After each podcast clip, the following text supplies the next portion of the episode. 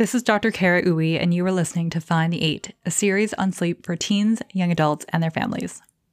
Hello, and welcome to episode three. In today's episode, we are going to be talking about how to make waking up less painful. So imagine it's 7 a.m., and your alarm has just gone off, and you feel awful. You're out of it, your body is heavy, you have a headache.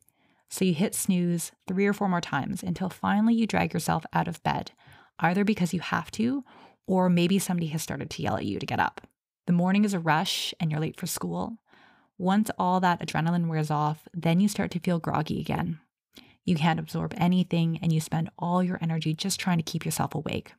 And then the next morning, the whole thing repeats itself. It can be normal to feel groggy for the first little bit after you wake up, but for a lot of teens and young adults, it tends to be a bigger problem.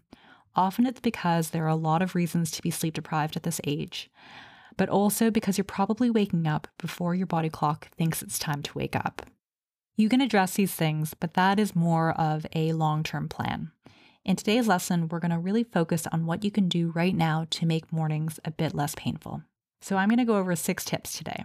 Tip number one get an alarm that actually works. Set your alarm far away from your bed or even under your bed so that you are initially forced to get out of bed to turn it off. Or you can install an app called Alarmy, which forces you to do something like a math problem or to shake the phone really vigorously before the alarm will turn off.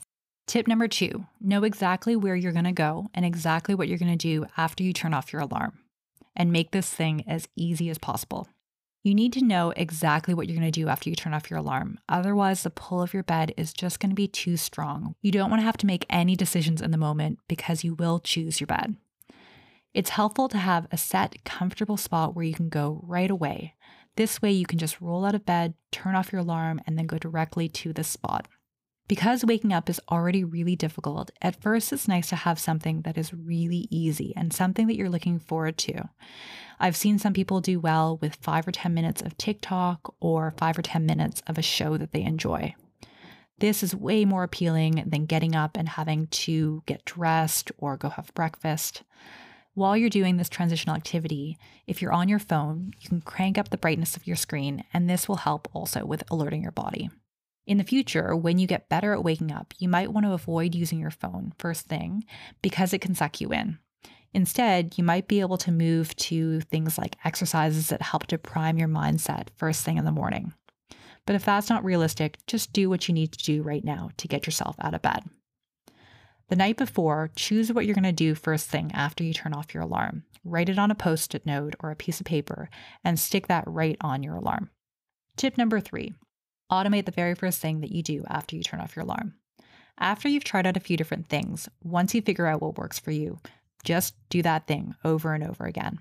This way, it takes away the need for you to make decisions every day, and you can just put that thing on autopilot.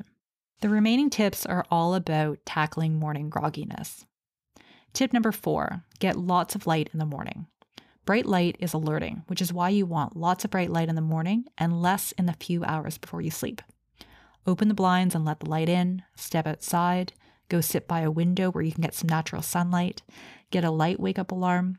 If you use your phone first thing, as I mentioned, crank up the brightness of the screen. Don't stay in a dim space in the morning and during the day. This is often a problem if you have a room in the basement. You also don't want to wear sunglasses first thing in the morning. Tip number five get some movement in the morning.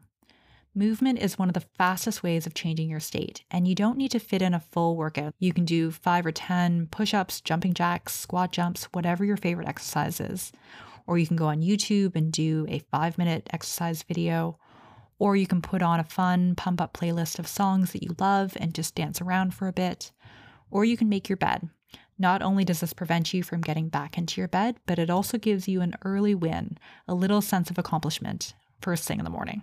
Tip number six shock your senses. A cold shower will definitely wake you up, but you're probably not going to want to do that first thing in the morning. Instead, the night before, fill an insulated thermos or water bottle with water and some ice cubes so it's still cold the next day. You can also add some citrus, like lemon or lime juice, as well as some salt. Then set this thermos or water bottle by your bedside, and after your alarm goes off, just chug the entire thing. Not only will the cold water alert you, but it will also hydrate you.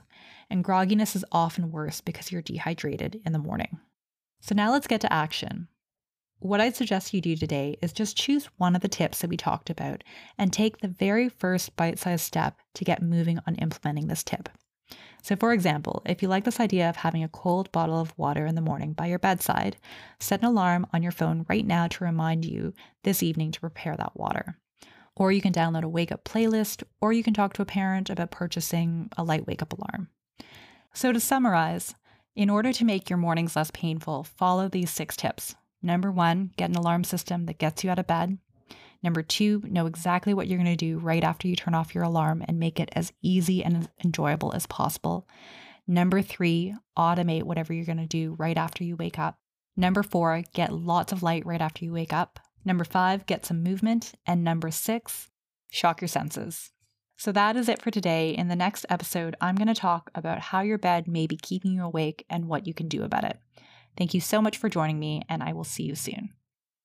Thank you for listening to this episode of Find the Eight. If you found it helpful, please share it. And if you'd like more, please follow Find the Eight on Instagram and sign up for my free jumpstart guides at decodeinsomnia.com. D E C O D E I N S O M N I A.com.